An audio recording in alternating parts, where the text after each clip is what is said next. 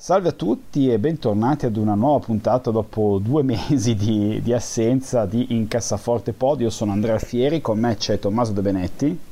Ciao a tutti. E Carlo, non aprite quella porta. Non aprite quella porta, esatto. Io scusate, vorrei fare subito un'incursione polemica all'inizio di questa puntata, perché ieri, eh, siccome eh, mi ha telefonato mia zia di oltre 80 anni, mi ha detto che si è trovato un po' spaesata dal fatto che sul calendario non sono più riportati i nomi dei santi. E effettivamente, indagando un po' in giro, ho notato che da qualche anno a questa parte i vari calendari che iniziano a girare alla fine dell'anno non riportano più i nomi dei santi. E eh, io niente, volevo. Problema, eh? Volevo portare appunto all'attenzione dei nostri ascoltatori che si tratta evidentemente di un complotto pluto giudaico massonico e il fatto che sia l'anno del covid chiedetevi voi se è una coincidenza. Basta ho finito. Sì, no, molto bene. Allora ehm, io intanto vabbè eh, faccio un breve annuncio agli ascoltatori. Eh, alcuni di voi ci hanno contattato su eh, Twitter eh, e attraverso altre modalità. Noi non siamo scomparsi nel nulla eh, perché abbiamo deciso di fare un giro del mondo col nostro veliero, ma siamo scomparsi nel nulla perché io mi sono trasferito oltreoceano, come avevo mezzo annunciato, ehm, e quindi diciamo che con una moglie e un bambino di 10 eh, mesi non è proprio la cosa più semplice del mondo, quindi io da, da circa tre settimane sono adesso ad Hong Kong, quindi nel, diciamo in quella che una volta era una cosa faceva quasi parte del Commonwealth, adesso è sempre più Cina. Eh, mi sono spostato per motivi di lavoro e questo ovviamente ha causato qualche leggerissimo inconveniente tecnico, tra cui il fatto che eh, mi sono dovuto stare 14 giorni praticamente in galera perché le loro quarantene sono piuttosto toste. Ho indossato un bellissimo braccialetto eh, con un'app guardona che almeno 5-6 volte al giorno mi chiedeva di scannerizzare il QR code e verificava che io non uscissi di casa. Quindi voi immaginatevi eh, con appartamenti che quando sono grandi fanno 50 metri quadri, io, mia moglie e un bambino di 10 mesi per 14 giorni senza mai poter uscire. Quindi il fatto che siamo vivi e, e non ci siamo pugnalati alle spalle nel, nel sonno è già penso una grande conquista eh, del nostro eh, matrimonio. Quindi, insomma, Ma diciamo, diciamo, la verità, scusa Andrea, che il regime cinese ha cercato di, di, fermare in cassaforte, ma noi non ci fermeremo, giusto? Esatto, esatto. Certo, certo, protetti da Vanguard che ci ha chiuso in un bunker segreto, noi andiamo avanti. Ma tra l'altro a proposito di coincidenze, eh, arrivo io e Vanguard esce dal mercato di Hong Kong. Quindi è chiaramente... Coincidenze? Anche questo è un complotto, sì, sì, sì, sì, sì. Abbiamo ricevuto un sacco di mail, ne abbiamo selezionate a questo giro due. Eh, partiamo direttamente con il nostro lettore preferito, cioè eh, Tommaso. Allora, ci scrive Matteo e dice: Vi segnalo che è uscita la versione italiana di The Intelligent Investor, molto utile per le persone brutte e cattive come me. Sì, è un libro stupendo, penso Carlo, non so se tu l'hai letto e vuoi spendere qualcosa. Sì, sì, sì, lo, lo, consideravamo anche qualche episodio fa, è un po' la Bibbia del, del, dell'investimento, del, del, private investing, eh, inteso come persone private ovviamente, non come private banker. L'ha scritto il signor Graham, che è il Benjamin Graham, che è il, il nome tutelare e il, il maestro di, di Warren Buffett. È un pochino tecnico come libro a un certo punto, però diciamo che i capitoli capitoli fondamentali e le note delle, delle, edizioni moderne, soprattutto il capitolo 7 e 8, eh, sono veramente da, da, leggere almeno un paio di volte l'anno, giusto per tenerseli sempre, sempre in memoria. Molto bene. Poi ci dice, uh, in una puntata precedente Andrea spiegava come aveva investito durante il crollo dei mercati e mi piacerebbe se potesse rispiegarlo. Sì, allora eh, non c'è una tecnica segreta, eh, anche perché ricordiamo che noi siamo quelli che dicevano di non comprare Tesla un 70.000% fa, eh, fa. Momento. quindi ecco non, non, non, fidatevi ciecamente di quello che vi diciamo lo ripetiamo ogni puntata ma mi sembra giusto ribadirlo sempre e l'importante secondo me quando ci sono momenti di grande eh, euforia o di grande dramma no? quindi momenti in cui il mare è burrascoso diciamo la cosa importante è avere un metodo eh, più che altro per mantenere la sanità mentale eh, è più importante avere un metodo che non quale effettivamente sia il metodo giusto. Eh, il mio è piuttosto semplice, io eh, ho sempre da parte un, un cuscinetto di, di cash eh, che su, unicamente sulla base diciamo, di quello che è il mio sentimento eh, accresco, diminuisco, no? a seconda che io pensi che la borsa sia alta o bassa. Eh, quando ci sono i crolli, io di solito mi setto dei, come dire, dei threshold eh, e decido in anticipo eh, quale percentuale del mio cuscinetto investirò. Quindi questo è ovviamente al di fuori di quello che è il cuscinetto per le spese impreviste che non viene mai toccato naturalmente. Però ammettiamo che voi abbiate 100 lire da investire, voi potete decidere di dire ok, se la borsa scende 20% o 10% o 15% settate voi, investo un primo pezzettino, se scende del 30 un altro pezzettino, se scende del 40 un altro pezzettino. Allora, come avevo fatto io le mie scelte, tenendo presente che è, è molto difficile che nei crolli di borsa, quasi, quasi impossibile a meno di non ripetere un 1929, che potrebbe sempre succedere, ma speriamo di no, eh, il crollo più grosso eh, degli ultimi decenni è stato quello del, del 2009 dove la borsa ha, peso, ha, perso circa il 50%. Quindi io mi dico ok, il 50% è il momento in cui io vado eh, all in o un po' prima al 40% e per cui poi avevo settato un altro paio di tranche. Quindi io se ben ricordo avevo deciso di investire un terzo del mio gruzzoletto da parte al 15%, un altro terzo al 25% e un ultimo terzo al 40 quindi questo era stato il mio, il mio piano ma insomma poi le percentuali decidetele voi ma il concetto era eh, forzarsi eh, di avere un metodo per investire gradualmente man mano che la borsa scende eh, perché è impossibile prendere i minimi e vendere ai massimi. Non so se Tommaso Carlo anche voi avete avuto un approccio eh, diciamo simile o comunque un metodo oppure se vi siete affidati un po' più all'istinto Uh, sì, io ti dico, mm, per quanto mi riguarda, se si tratta di mediare, cioè di continuare a comprare un titolo che ho già in portafoglio, se scende e lo ritengo ancora buono, perché se invece è una schifezza lo lascio lì, eh, io di solito come primo step mi metto un 15% in meno. Eh, che è uno step che mi obbliga un po' a ragionare perché se effettivamente un titolo che io normalmente compro quando ritengo basso è sceso di ancora un 15% mi costringe a rianalizzare la situazione e a dire ho sbagliato prima oppure effettivamente è una grossa opportunità. E allora in quel caso decido se ricomprarlo ancora oppure no. Per quanto riguarda invece i, in generale sui cari generalizzati, anch'io intorno a un 15, sempre un 10-15% il primo investimento, però in quel caso meglio l'indice che il titolo singolo. Sì, io, sono... io parlavo di indici, scusate. Eh? Sì, sì, sì. Io sono nella fase di costruzione di quel famoso cuscinetto di cui abbiamo parlato più volte. Adesso, visto che i mercati sono veramente al massimo, ho credo una media su tutti i titoli che ho, titoli eh, indice eccetera, sono tutti sopra del 17-18%, quindi eh, se vado poi singoli, sulle singole cose in particolare ci sono delle azioni che sono su del 37% e onestamente a quei prezzi non, non mi va di comprarle eh, perché so che possono scendere um, e quindi al momento sto raggranellando in prospettiva uh, che scendano. Non so se ci sarà un'altra discesa tipo marzo, eh, però magari sui singoli titoli può succedere di beccare delle, delle occasioni tipo come mi era successo con Ubisoft che, che, era calata del 30% semplicemente perché hanno rimandato tutti i titoli di un anno e, e adesso cioè, sicuramente sta pagando il fatto che gli avevo dato 3 lire quando, quando era il momento. Mm, effettivamente cioè, l'ipotesi di, di scaglionare il, il cuscinetto è ottima bisogna avere il cuscinetto però che non è facile da da costruire se magari stai cercando anche di investire regolarmente. Quindi c'è un po' questo bilanciamento da fare diciamo così. Poi dipende chiaramente se, se hai uno stipendio di 50.000 euro al mese è più facile.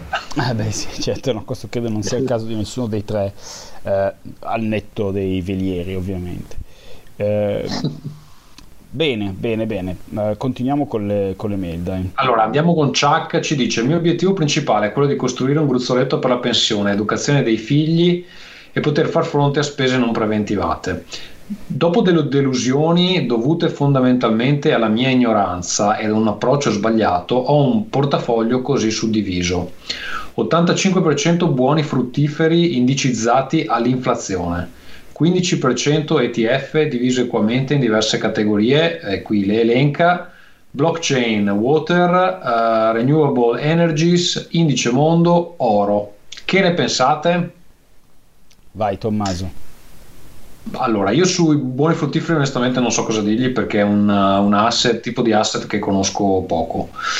Ehm, sugli ETF eh, ti posso dire quello che ti direbbero gli altri, e cioè che hai scelto degli ETF eh, di categoria ehm, che, che, gli altri due non approvano. Io personalmente eh, sì, nel senso che a parte l'indice mondo, che, che sicuramente è una, una, scommessa abbastanza sicura, eh, almeno il, quello sull'acqua e quello sulle energie rinnovabili penso possa essere un buon investimento. Di solito questi ETF di categoria hanno delle spese più alte rispetto agli indici, però devo dire che nonostante eh, quello che mi avevano detto gli, questi altri due scagnozzi, ehm, cioè al di là del fatto che hanno le spese alte, stanno ritornando bene stanno ritornando bene perché in questo periodo in particolare eh, quelli che hanno roba tipo biotecnologia, medicina, eccetera, stanno facendo dei salti notevoli col fatto che sono tutti concentrati su, sul, sulla soluzione della, del coronavirus. E l'ETF blockchain, eh, non lo so, onestamente eh, ne abbiamo parlato più volte. Eh, chiaramente per il momento ho avuto ragione chi ha investito in, in uh, Bitcoin, perché eh, che poi blockchain e Bitcoin sono due cose leggermente diverse, però il valore dell'asset sicuramente adesso era sceso, adesso sta risalendo di nuovo. È difficile da valutare, qualcuno lo paragona al nuovo oro, che tu tra l'altro compri fra, fra, le altre cose. Io per il momento personalmente non ho investito in nessuno dei due, uno perché l'oro mi sembra semplicemente una pietra qualsiasi e due perché blockchain è ancora questa tecnologia che può fare tutto ma alla fine non serve a niente, eh, non è ancora implementata in nessuna applicazione particolarmente utile.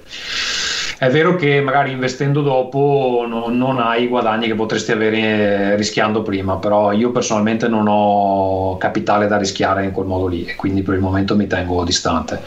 Chiaro che magari un ETF ti dà un po' più sicurezza rispetto a mm, cioè comprare direttamente eh, Bitcoin o altre criptovalute Mm, poi non so cosa intendi con l'ETF blockchain che, che Holdings uh, contenga, perché dovrei, guarda, cioè dovrei, capire qual è e cosa contiene. Non so, voi cosa ne pensate, ragazzi? Vai Carlo. Ma, eh, eh, allora, a me non, non, dispiace in realtà questo, questo, questa ripartizione. Intanto due cose, si vede che come lui premette è stato abbastanza scottato prima, no? perché ha scelto un, un portafoglio molto conservativo lui ha un 85% di buoni fruttiferi indicizzati che sono sostanzialmente dei bot che ti ripagano l'inflazione, quindi semplicemente è come avere i soldi sul conto corrente più o meno eh, sen- senza vederseli appunto mangiati da quello che è l'inflazione quando, quando li lasci fermi. Per il resto ha un 15% diviso in 1, 2, 3, 4, 5 posizioni, quindi con un 3% l'una, per cui sì, ha diversificato un po', diciamo si è divertito, però non è che ha rischiato più di tanto. Eh, la cosa interessante è che si può dire che tra acqua e energie rinnovabili eh, non dico che più o meno sono la stessa cosa, ma eh, bisogna andare un attimino a vedere che cosa effettivamente c'è dentro in, due, in queste due scatole, in questi due ETF. Um, per il resto l'indice mondo va benissimo perché è l'ETF più diversificato che esista. Eh, anche la dualità blockchain oro può essere interessante perché, come diceva Tommaso e come dicevano recentemente in un episodio di Anima Spirits, Uh, se la blockchain effettivamente poi non avesse addirittura in futuro delle applicazioni reali eh, tangibili, paradossalmente per l'investimento in, in, blockchain forse questo è meglio perché verrebbe preso come un asset a rifugio, tra virgolette, un po' a caso. Eh, come è l'oro e addirittura potrebbe, potrebbe diventare interessante eh, per questo aspetto e non per la sua personalità intrinseca. Anch'io, Carlo, scusa, nell'episodio che ho sentito ultimi, anch'io, loro parlano specificamente di Bitcoin loro parlano di Bitcoin, di Bitcoin certo, certo, però insomma diciamo che eh, il ragionamento si può estendere, ecco, in mancanza di, di, di più dettagli da, da, parte di Chuck. Non so Andrea cosa ne pensi. Sì, sì, sì, no, io eh, credo che insomma se uno vuole tra virgolette un po' anche rischiare con una parte piccola del suo portafoglio, insomma io sono contrario a, ai bitcoin e, e, anche loro non ne vedo una grande utilità, però insomma se in totale sono 6%, il resto è super safe eh, mi, sembra, mi, sembra, una cosa, voglio dire, molto, molto tranquilla. Eh, io al massimo una cosa che mi permetterei di suggerire è magari un pochettino alla volta, no? magari eh, incrementa eh, il peso dell'indice mondo, pian piano che tu vedi che investendo un pezzettino alla volta e tenendo duro no? eh, si possono, come dire, alla fine l'azionario ha prospetti di lungo periodo che sono migliori, quindi uno non deve fare lo sbaglio di prendere troppo diciamo, rischio, che più, che più che rischio bisognerebbe parlare di volatilità di quella che può stomacare, però ecco magari provare un pezzettino alla volta, magari in periodi di particolare eh, crollo che insomma ogni 3, 4, 5 anni accadono, magari questo 3% in indice mondo farlo passare a 6 no? o piuttosto che a 5, poi a 6, poi a 7 e, vedere poi cosa succede nel lungo periodo, sempre con grande calma, ma, ma portandosi magari con una percentuale di azionario un po', un po' maggiore. Ecco, questo è il massimo che io mi sentirei di consigliare per la situazione di Chuck. Bene così, ehm, visto che siamo delle belle persone, eh, suggeriremo anche a questo punto un eh, interessante articolo che c'è su Bloomberg sulle, ehm, su quello che è le, insomma, i produttori di macchine elettriche, eh, in cui sostanzialmente Carlo che cosa si dice? Ma sostanzialmente si dice quello che noi andiamo eh, dicendo da un po' e che il mercato per il momento sta smettendo regolarmente, cioè il fatto che eh, tutto l'interesse che c'è intorno ai titoli che riguardano l'elettrificazione del settore automotive sia un po' una bolla. No? Eh, sicuramente c'è una spinta nel settore eh, dell'automotive, dei trasporti e dell'elettrificazione, ci sono tante start-up, eh, però è ancora vero che eh, queste aziende non cavano un euro e quindi eh, prima o poi il mercato eh, andrà a chiederne conto, eh, che è tutto molto vero, io sono d'accordo e non, non, ho cambiato la mia posizione, però mettendomi così un po' per gioco nei panni dell'avvocato del diavolo, eh, leggevo l'altro giorno di un emendamento nella nostra prossima finanziaria che dovrebbe dare ai privati uno sgravo fino al 50% sull'acquisto, sgravo fiscale, eh, per le detrazioni fino al 50% sull'acquisto di, eh, di, un'auto elettrica e il fatto che eh, un po' tutti i governi siano interessati al, all'elettrificazione del parco macchine potrebbe in, in, qualche modo drogare un pochettino il mercato, no? come è stato negli ultimi mesi eh, l'intervento delle banche centrali che hanno mantenuto arte, alte un po' artificialmente le valutazioni delle, delle azioni in borsa iniettando di, di, liquidità ai mercati e facendo storcere il naso a, ai puristi, no? a quelli, ai tecnici del mercato che dicono eh, ma insomma non è proprio giusto, così il mercato non è più affidabile, viene turbato, eh, eccetera, eccetera, eccetera. Quella che noi oggi effettivamente vediamo come una bolla o, o una mancanza di redditività da parte di, di queste aziende eh, potrebbe ricevere questa stampella inaspettata dai governi nei prossimi anni eh, che, che, che, potrebbe dare modo alle, alle, aziende del settore di riconfigurarsi, di trasformarsi fino a diventare redditizie. E non è detto che eh, con i nuovi modelli di business che ne, ne usciranno, eh, io sono scettico, però potrebbe anche essere che le aziende automobilistiche tornino a guadagnare sul ferro, cioè sulla macchina venduta, come si faceva anni fa, e non più come oggi che vendono le macchine in perdita e, e guadagnano solamente sui, sui, servizi finanziari, che le rende, almeno ai miei occhi, un pessimo investimento. Però scusa, faccio il contro, contro avvocato del diavolo, eh, ma quando eh, la macchina elettrica di lusso più venduta in Europa con grande distacco è la Porsche Taycan, che è il gruppo Volkswagen. Sì. Eh, la macchina mid-size eh, più venduta in Europa elettrica con grande differenza è la Volkswagen eh, ID4 e non la Tesla. E questo dopo che Volkswagen come gruppo di fatto è neanche un anno che ha questi due modelli sul, sul mercato. E Volkswagen che oltre a fare questi due modelli che sono i più venduti nel loro segmento eh, vende anche qualche milione di macchine all'anno incidentalmente su cui guadagna soldi a differenza di Tesla e, e degli altri eh, vale non mi ricordo se un quinto o un sesto di, di Tesla cioè, no, no, su Tesla nello specifico sono, sono, sono un eh, po'. Su Tesla specifico sono d'accordo. Mm. L'articolo però parla del, del, del, setto, del, car- electric car makers, cioè in, in generale no? Sul, su, sulla transazione. Almeno, eh, però insomma c'è anche il famoso Nicola che non ha ancora prodotto un camion e vale 16 miliardi, cioè voglio dire adesso t- siamo tutti un po' un po' lì, insomma, perché si tarano su quella che poi è, è Tesla. Comunque, insomma, io continuo a sbagliare. Poi, secondo me, questo è, è, è una di quelle situazioni come, come, a me viene sempre da dire la, la famosa frase con cui Warren Buffett liquidò a suo tempo eh, un commento sulla famosa long term uh, capital management che fu un fondo di investimento che esplose nel, eh, dopo anni di, di grandi investimenti eh, di grandi ritorni eh, ed era questo fondo gestito da dei eh, super cervelloni statistici e ingegneristici. E Warren Buffett disse an impressive number, um, a long list of impressive numbers multiplied by a single zero always equals zero. Quindi queste cose qua possono andare benissimo per 10 anni, 10 anni, 15 anni, 20 anni, poi però se l'azienda scompare nel nulla i vostri soldi diventano zero. Eh, l'importante degli investimenti è anche e soprattutto evitare quelli che vengono chiamati kill events, no? quelli in cui voi perdete tutto eh, e secondo me ecco, il rischio comprando una di queste aziende o comprando eh, altre cose che hanno poco valore intrinseco reale e producono poca ricchezza è che un giorno vi troviate con, davvero con il letterale pugno di mosche in mano.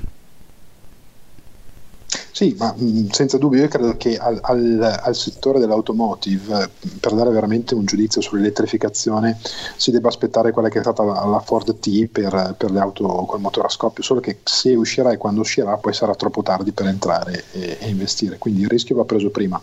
Chi è più, più, propenso al rischio, non è il mio caso in questo senso, prenderà Tesla, chi invece è un po', è un po più avverso prenderà magari Volkswagen, ecco. con Volkswagen comunque cade in piedi, per dire eh, con Tesla invece eh, o vai alle stelle o ti fai veramente male. Eh sì, eh sì. Bene, Ma secondo vai. voi Nicola ha scelto questo nome per fare il verso a Tesla perché era Nicola Tesla, no? l'inventore? Sì, sì, sì, credo da 1 sì, a 10 circa 20, sì. Sì. Che, mi sembra, mi sembra cioè, una strategia di branding uh, ridicola fare il verso a un'altra compagnia, però vabbè. sì, beh, ma questo ti, ti, fa anche capire lo stato delle cose. Insomma. cioè, cioè in, questo, ah, in, questo, 2020 io non, non, non so più, cioè non, non, sono pronto ad aspettarmi qualsiasi cosa, voglio dire, cioè, quindi non, so più che cosa dire. Bah, vabbè ragazzi, dai, passiamo ai consigli della settimana eh, che così almeno che immagini i nostri ascoltatori siano eager di, di consigli. Cominciamo subito con te, Tommaso. Allora, io vi consiglio un libro che ho letto che si chiama uh, Bullshit Jobs, A Theory, di questo tizio che si chiama David Grabner, che aveva scritto inizialmente un articolo on the phenomenon of bullshit jobs, ovvero sul fenomeno dei lavori del cazzo, neanche di merda, proprio del cazzo, perché fa anche una differenza nel, nel libro. E, e, poi ha avuto grande successo, l'hanno tradotto in non so quante lingue e c'è scritto un, un, intero libro. Allora devo dire che si vede che è un po' un libro che è nato da un articolo perché è almeno un terzo più lungo di quello che dovrebbe essere però ehm, cioè, da quella che sembra un po' una butad lui tira fuori una riflessione abbastanza interessante sulla quantità di burocrazia e di lavori di middle management ehm, che sono stati creati negli ultimi anni che fondamentalmente anche quando tu vai a chiedere alle persone che li fanno ma secondo te il lavoro che fai? Cioè se tu morissi domani e scomparissi per due mesi se ne accorgerebbe qualcuno al di là del non vederti che vai in ufficio, ma adesso in particolare che lavoriamo in remoto, magari è anche più difficile accorgersi se un tuo collega schiatta. E, il risultato di questa ricerca che fa lui è che un sacco di gente crede che il proprio lavoro non serva assolutamente a nulla. Um, e secondo me è un libro um, illuminante a un certo punto perché cioè, ci sono de- degli aspetti del lavoro di ognuno che magari uno ritiene, vabbè, ma sta roba se, se non la facciamo è uguale. Però effettivamente ci sono dei lavori dove eh, passi la maggior parte del tempo a fare delle cose inutili che poi nessuno, eh, che non sono utili a nessuno, cioè tipo faceva degli esempi eh, di uno che passava le giornate a fare dei report per delle aziende farmaceutiche, gli si faceva pagare 12.000 euro a report per, per, per sti report che venivano utilizzati in un meeting e se nel meeting non c'avevano tempo non, non, li guardavano nemmeno. E lui diceva, ma io faccio, guarda, faccio tre report al mese, mi pago uno stipendio da Dio e poi spendo il resto della settimana a fare del, del lavoro che effettivamente mi interessa per una NGO. Ehm, oppure dei, dei, lavori dove vengono compilati dei sondaggi tutto il tempo che poi non vengono letti da nessuno ma servono a dare un po' l'impressione che all'interno dell'azienda ci sia viga una certa democrazia una certa quindi mh, mm, eh, secondo me è un libro interessante soprattutto per chi ha un'azienda per chi gestisce dei team eccetera. Per ripensare un attimo le procedure che vengono utilizzate. Cioè perché sta, stiamo facendo sta roba? Se la facciamo, abbiamo tempo di utilizzarla, ha, ha, un'utilità oppure la facciamo tanto per farla? La facciamo perché ce la chiede qualcuno a cui poi non interessa, eh, la facciamo per salvare la faccia, eh, però non ha nessun impatto di nessun tipo, la facciamo però non è misurabile. E quindi non so, se, se siete interessati un po' a ottimizzare le cose che fate e, o eventualmente a ripensare un po' la vostra carriera perché avete questa sensazione di fare un lavoro assolutamente irrilevante può essere un libro che, che vi dà un, uno spunto, ecco, diciamo. Bullshit Jobs di uh, David Grabner.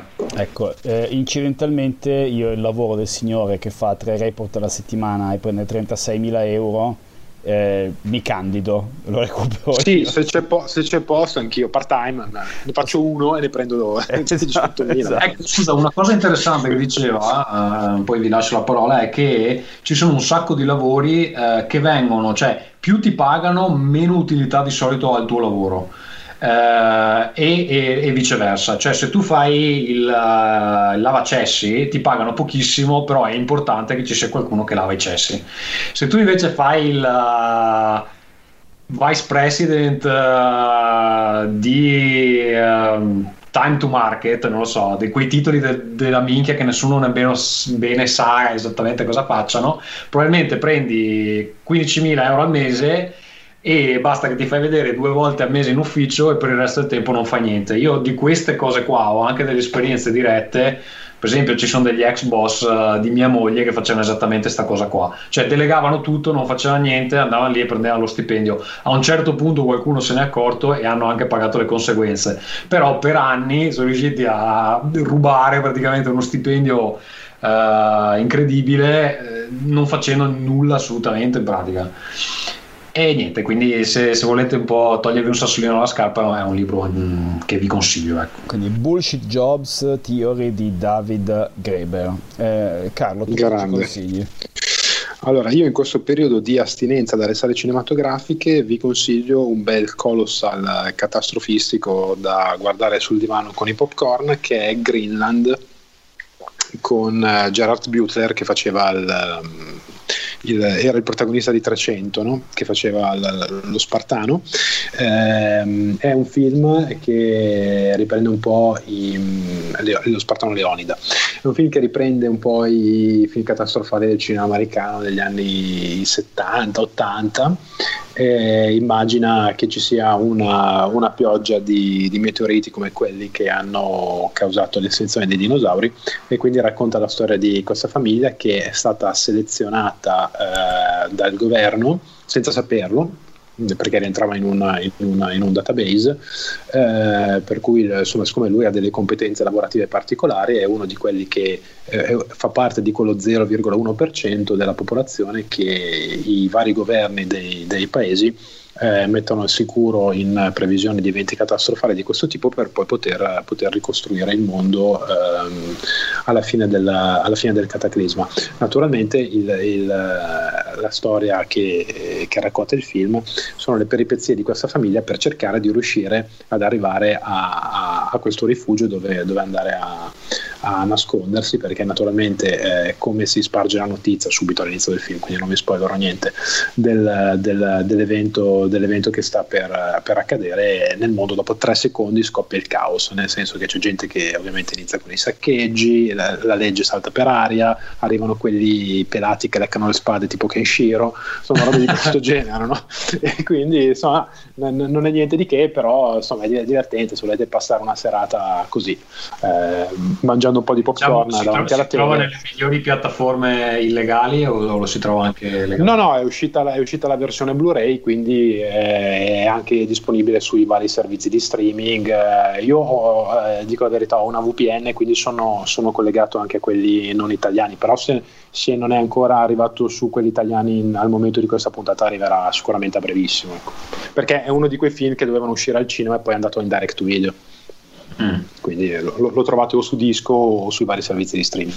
Come quello famoso di Nolan. Che cosa è successo poi a quello famoso Tenet, no, Tenet al cinema no, Nolan, c'è Nolan passato, ma è stato un disastro. È stato un disastro. Allora, è stato un disastro. Ha fatto 300 milioni di dollari, però di quelli di Nolan è uno di quelli che è andato peggio. Però, chiaro, cazzo, è uscito in mezzo alla pandemia che ti dicevano se vai al cinema muori. Sì, eh, sì, sì, certo, certo. È stato un disastro. Il fatto che forse, secondo me non è il suo migliore, non è il suo migliore, però cioè, non è che è uscito nelle condizioni ideali. Ma a parte che io, allora, io non l'ho visto, ma devo dire dal, cioè, dal trailer eh, già di solito si capisce poco nei film di Nolan, anche se credo la cosa sia voluta, ma non ho capito proprio un cazzo di niente. Ah, diciamo, vabbè, vabbè. Sì, non, è, non, è, semplicissimo da seguire, bisogna pensarci un po'. Secondo me non è il suo migliore perché mh, mm, è, tra, tra, l'altro c'è questa cosa allucinante dove uh, hanno dei dialoghi chiave mentre ci sono dei rumori fortissimi in sottofondo e quando gli hanno chiesto ma perché fai sta roba, lo fanno, non lo faccio apposta perché non è importante cosa si dicono. Come non è importante, cazzo, già il film è incasinato. E questi qua si, si danno delle informazioni base per capire la trama. Ci sono questi rumori fortissimi. Io, tra l'altro, l'ho visto anche sotto, senza sottotitoli perché ci sono solo i sottotitoli in finlandese e svedese. E cioè, io ho avuto delle difficoltà. Tra l'altro, metà del, del film lo parlano con una maschera, hanno una maschera ga, antigas uh, in faccia. Quindi ah, abbastanza, parlano tutti Fantastico. come Bane Bane di Batman, hai presente? No? Beh, Mo- beh, molto bene, molto bene.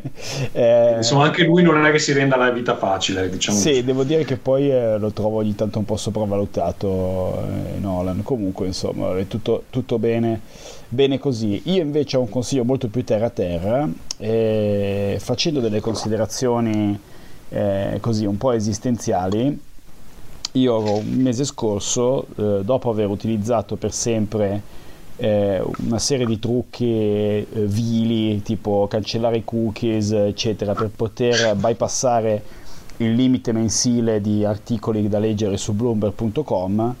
Eh, preso da questo 2020 eh, in cui sembra che eh, l'informazione non abbia più, più senso eh, e non abbia utilità, no? con conspiracy theories una dietro l'altra, non ultimo insomma il meraviglioso e avvilente per, per l'umanità eh, episodio dei, delle varie lawsuit eh, eh, fasulle e farlocche portate avanti dal, dall'ex presidente americano eh, per cercare di delegittimare il, il, vincitore, eh, il vincitore, Joe Biden. e sono... non dimentichiamo la rimozione dei santi dai calendari, eh, sempre. E non dimentichiamo, esattamente eh, ho deciso di eh, pagare l'abbonamento a bloomberg.com perché eh, costa teoricamente tanto, ma poi in realtà eh, meno di quello che costava un quotidiano otto anni fa.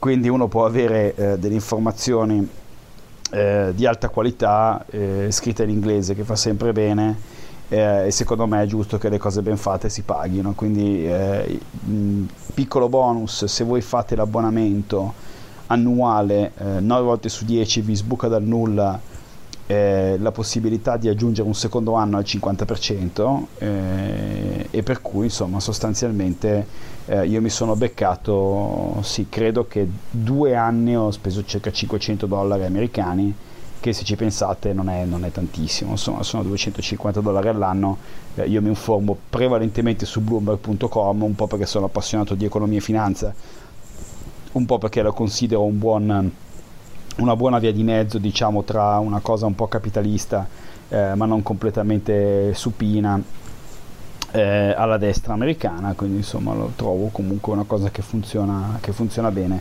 E secondo me è giusto pagare eh, per non dover leggere gli orrendi articoli con le schede del Corriere della Sera per, fatti per generare più click cosa che mi porta a sabotarli con, con, grande, con grande gioia. Bene, molto bene ragazzi. Voi avete qualcosa da suggerire, spammare o, o altro? Tommaso, com'è andato poi il tuo progetto? Ma è andato bene, ha fatto circa 25.000 euro su Kickstarter, poi abbiamo fatto late pledge, ha superato i 30.000. Late pledge è se, se sei ritardato, non, non, hai partecipato a un'altra campagna, puoi, puoi rimediare.